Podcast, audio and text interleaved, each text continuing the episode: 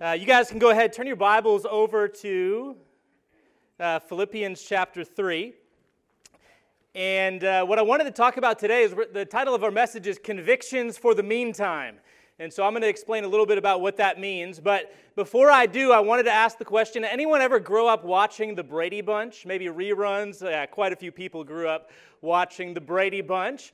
Uh, just an iconic show. Uh, you know, family in the 1970s is when it originally aired. Uh, the reason why I know about the Brady Bunch is because in the 1990s there was a movie made called the Brady Bunch movie. Uh, and so they made this Brady Bunch movie, and one of the things that was really uh, interesting about how they made the Brady Bunch movie is they had a decision to make uh, of whether or not they would set the movie in the 1970s or if they would update it so that it would be a 1990s version of the Brady Bunch family. Uh, and I don't know about you, I can't imagine a 1990s Brady Bunch family. It just doesn't seem to fit the vibe. Uh, but what they decided to do in the movie in the 1990s was they uh, decided to take all of the original characters in the 1970s with their 1970s fashion sense, uh, their 1970s sort of family sitcom morality, and they decided to place them in the 1990s uh, where they would kind of clash with the culture of the 1990s. And so they drew upon the humor of the 1970s Brady Bunch family in the middle of this 1990s world, and they made this updated version of the Brady Bunch family. Uh, and so there's on the right is the, the movie picture, the graphic for the, the Brady Bunch movie. Uh, and once again, they're perfectly cast in the Brady Bunch movie to, to redo the Brady Bunch. But I love the subtext of this picture. They're back to save America from the 90s. And I don't know about you, I grew up in the 90s. Nobody saved me from the 90s. Uh, I had the, the bowl haircut in the 1990s. Uh, I had the JNCO jeans, if you know what those were, with the, the neon like bubble letters in the back uh, pocket. Uh, and then it graduated to the, the Tommy Hilfiger jeans with the, you always had to have the hammer hoop.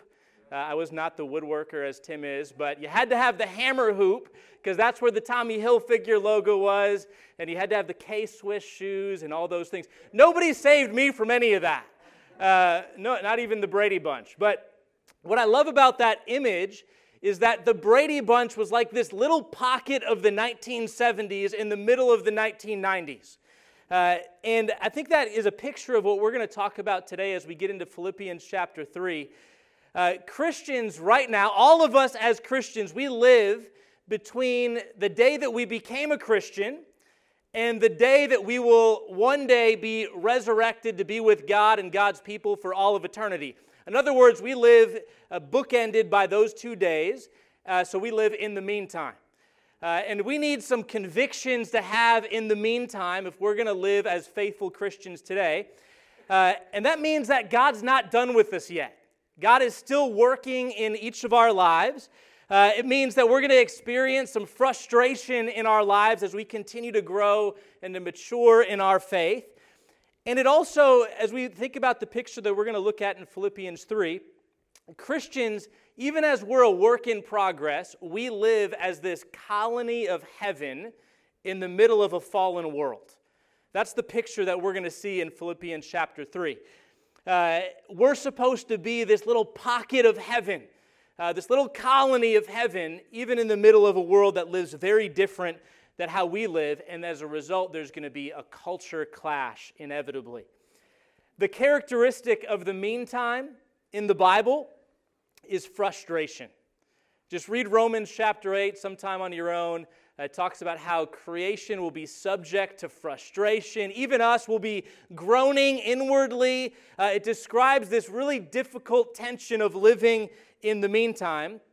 And we're going to look at Philippians chapter 3 and verse 17. Uh, we're going to kind of work backwards through this passage that we're going to look at today, uh, at least backwards, paragraph by paragraph. But we'll start in verse 17.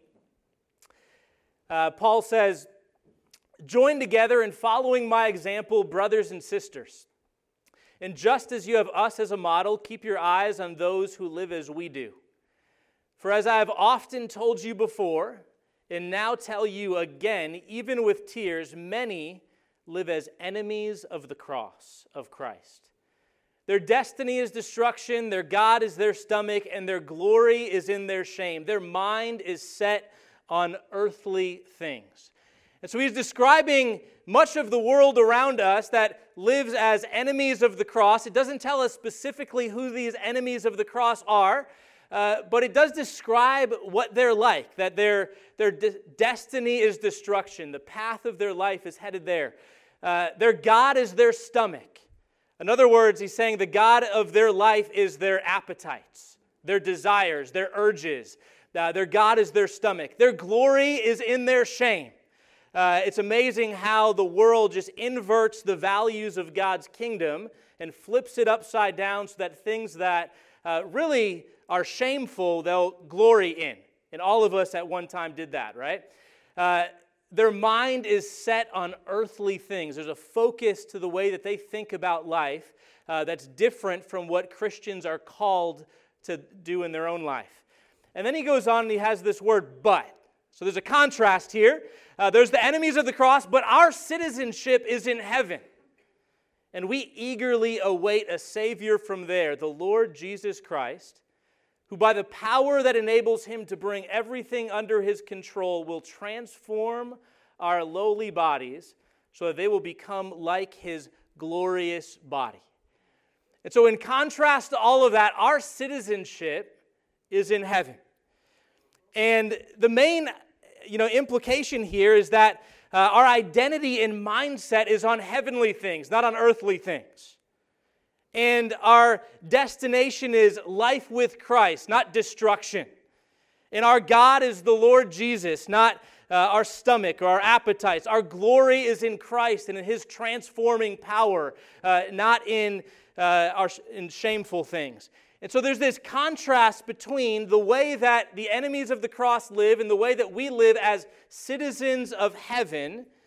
And so we in contrast to being enemies of the cross, we bear the cross and we boast in the cross because the cross is seen in our understanding as the, the hope of the world, the hope of, of our, our own salvation. Now, the, the Philippians, they understood, and this is why I talked about a colony of heaven, they understood what it meant to be a colony.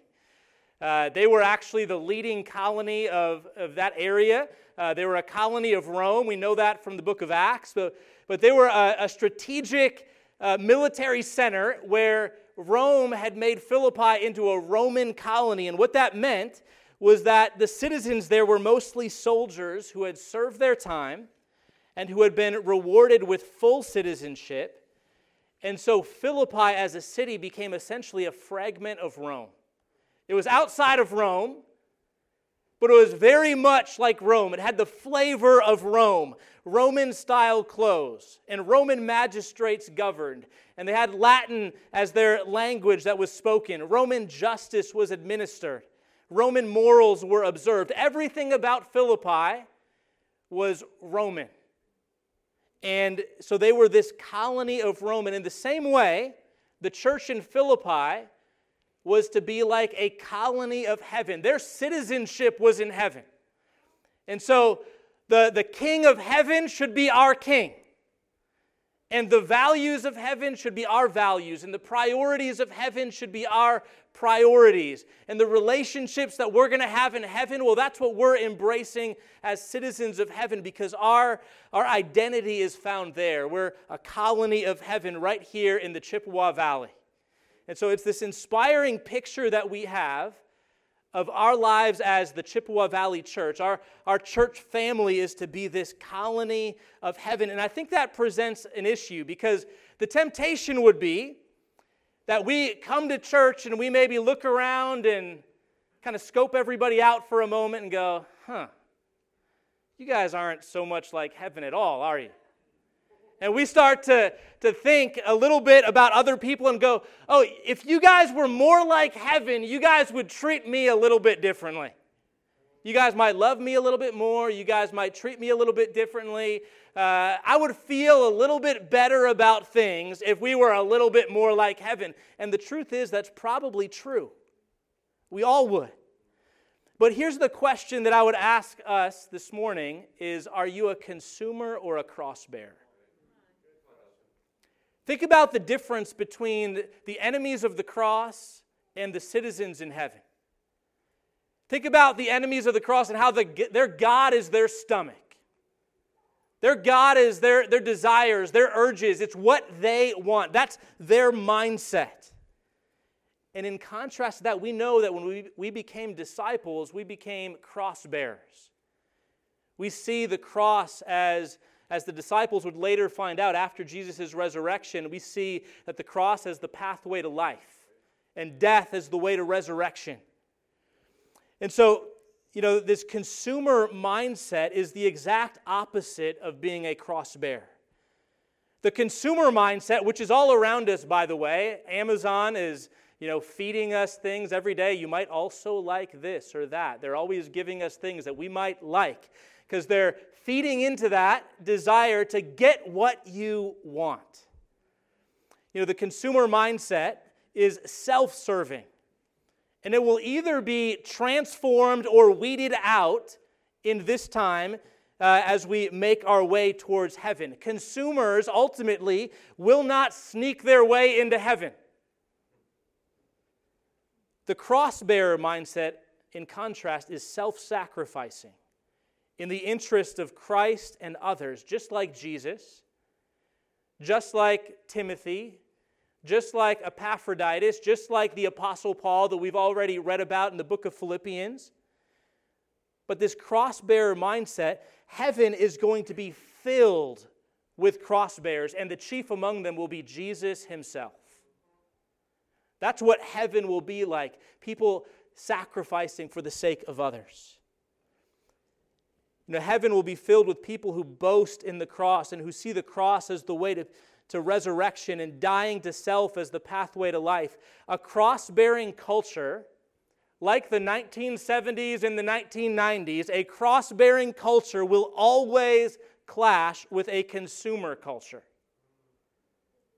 People will always look at your life, your friends and your family and your neighbors and your coworkers and your classmates will look at your life and go, Why in the world would you spend all of your time and energy that way? And I remember when I was, uh, actually, this was, I thought of this story yesterday, but I remember when I, I first took Stevie, my wife, uh, to visit my grandpa who's now passed away. But uh, to visit my grandpa. My grandpa was not a Christian.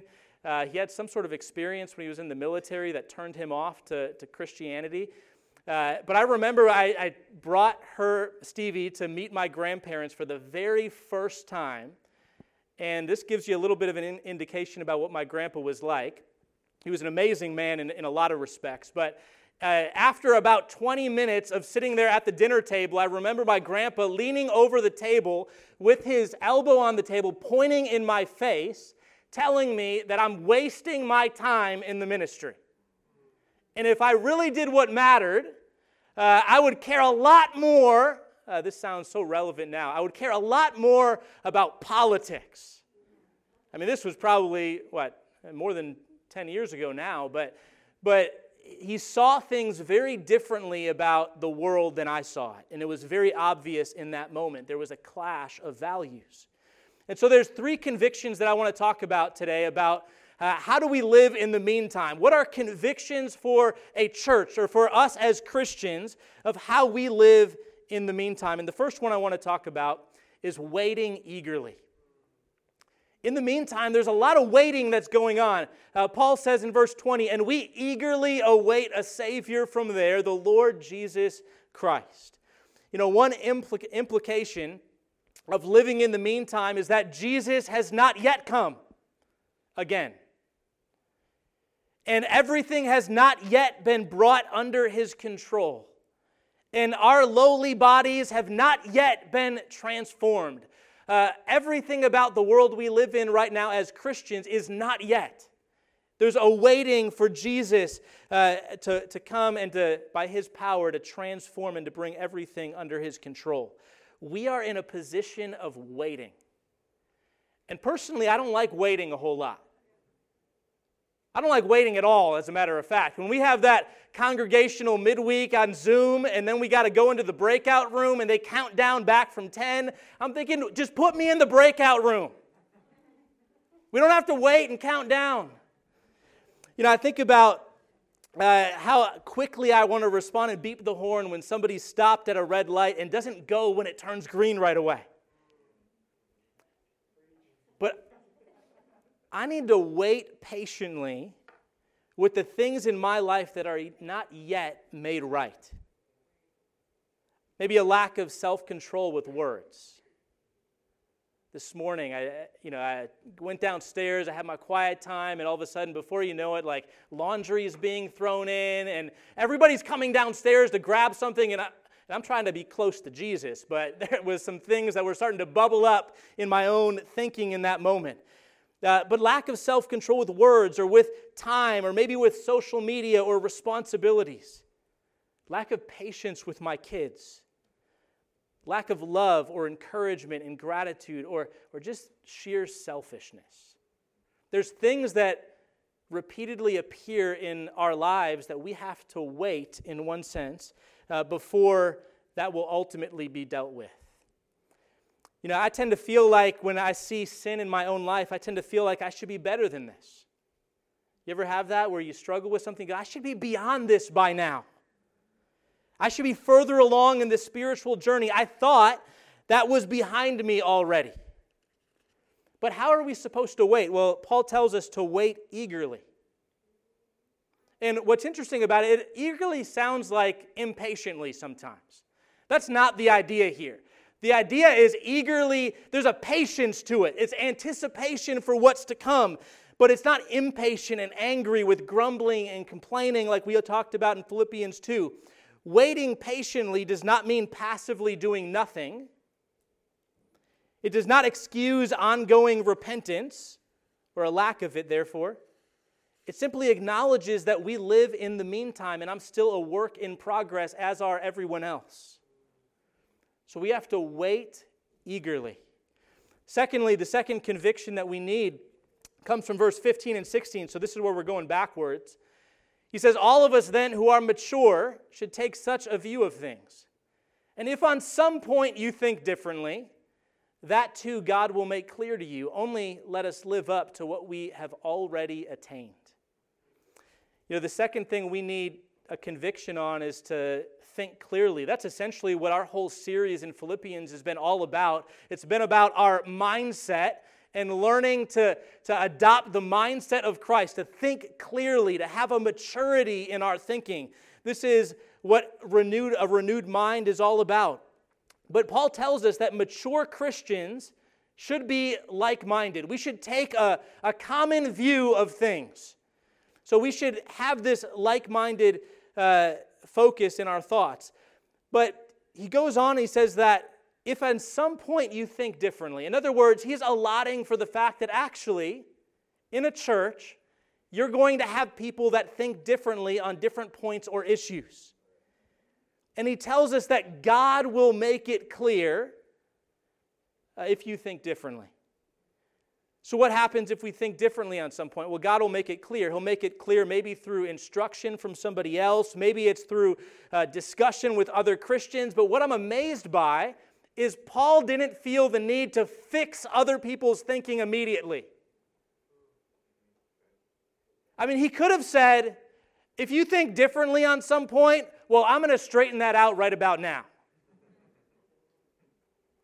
But he leaves it open and just says, God will make that clear to you. He didn't feel the need to fix everyone's thinking immediately. Uh, and the other thing that amazes me about this is Paul didn't see God as distant and uninvolved and aloof, but he understood that God was intimately involved in our thinking, in our mindset. And this should greatly affect how we lead people and disciple one another and pray for each other because we should see that God is intimately involved in the way that each of us thinks. We have to leave room for God to work and to mature our thinking and to give one another the same space and time to mature in our thinking as well. We can't expect 20 years of Christian wisdom and experience in a two year old Christian. On the other hand, we also shouldn't expect two years of Christian wisdom and experience in a 20 year old Christian. And you can tell in Paul's writing, there's actually a nudge here. He's suggesting, hey, all of us should, if we're mature, think the same way. We should have this same mindset. But we should expect that we all are making every effort to mature in Christ and that we're living up to what we have already attained. You know, we can all agree on embracing the mindset of Christ, but what that looks like on any given point or issue may be different in the moment. Can we have gracious expectations when we disagree on certain matters? The third conviction so wait eagerly and think clearly. The third conviction is to press on.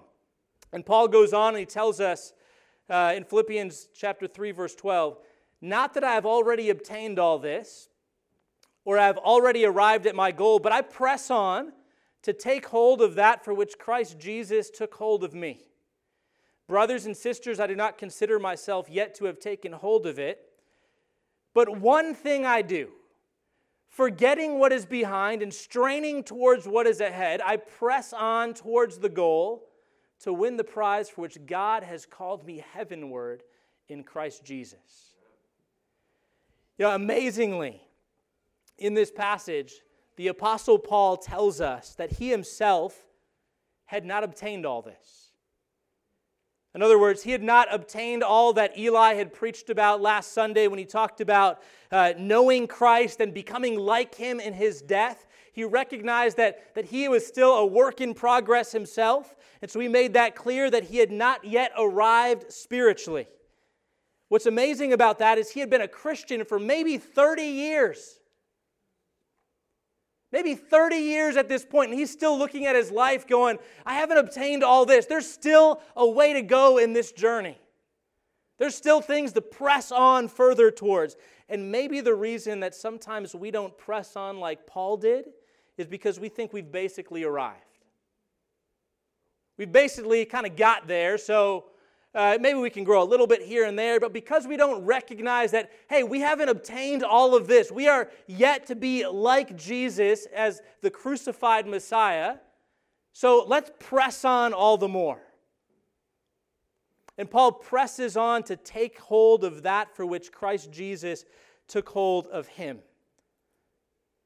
That's an amazing statement. That Paul saw his own conversion to Christianity as Jesus taking hold of his life. And that's what happened in any one of our lives when we became a Christian. Jesus took hold of your life. And it's so easy to, to view our conversion maybe in a humanistic uh, viewpoint where we think, well, basically, uh, you know, I started to study the Bible and uh, you know, my parents were church, Christians at church, and so I started to study the Bible. I came to church, and then, you know, I did a few changes in my life and so forth. But we can see it as, in other words, all the things we did along the way, rather than actually Jesus was drawing us to himself and taking hold of our life. You know, he took hold of Josh Rizzo's life and Jake Kornick's life and Christy Pede's life. Jesus took hold of your life. Know, and so Paul says that he's committed to this one thing forgetting what is behind, straining towards what is ahead. I press on towards the goal. You know, if you look back at your Christian life in the meantime, and you go, you know, I've had some victories along the way. Well, Paul's message to you would be just forget about it. Forget about it. Don't get puffed up, but just press on. And if you've had some failures along the way, Paul's message would be what? Forget about it. Forget about it. Don't be discouraged, be determined. I remember Steve Sandin discipling me, uh, and one time I was so discouraged. I just rem- remember him saying that line that has stuck with me for the last 15 years or so. Don't be discouraged, be determined. Strain towards the goal, go hard for the finish line. Don't slack off. Don't half step it. Don't just take the easy route, but press on because God has given us this upward calling in Christ Jesus, this heavenward calling in Jesus. And so let's just think about this. How are you growing in your own knowledge and relationship with Jesus? If that's at the root of, of what we're pressing on towards, to know Christ, I love that line in Philippians 3 8 where, where he says, I consider everything a loss for the surpassing worth of knowing Christ Jesus. There's this immense value for knowing Christ intimately. How are you growing in your knowledge and relationship with Jesus? Now, to be fair, I don't know that I always think uh, the surpassing worth of knowing Christ. I don't know that I think about Jesus that way all the time. But that doesn't discourage me, it actually excites me. Because what that means is Paul, who knew Jesus very well, there must be way more that I don't know about who Jesus is. And so it's actually an encouraging thing. Like, I can go back to the Bible and get my Bible open, and I can grab my cup of coffee and my pen, and I can get my journal out, and I can start spending time with Jesus and draw close to Jesus because I want to know him the way the Apostle Paul knew him. And I could strive towards a deeper relationship with him. You know, last weekend, my wife, Stevie, uh, she planned a three day retreat. Uh, uh, to just go away to read and turn off everything and just spend time with God. And so uh, we knew that was coming at some point, that we, she was going to get a little bit of a retreat. Uh, we were excited about that, but finally an opportunity came for us to make it happen. And so she goes on this retreat, and of course, when she comes back, my question is, How was it? And she just came back and she described the most amazing time where she was just in awe of Jesus.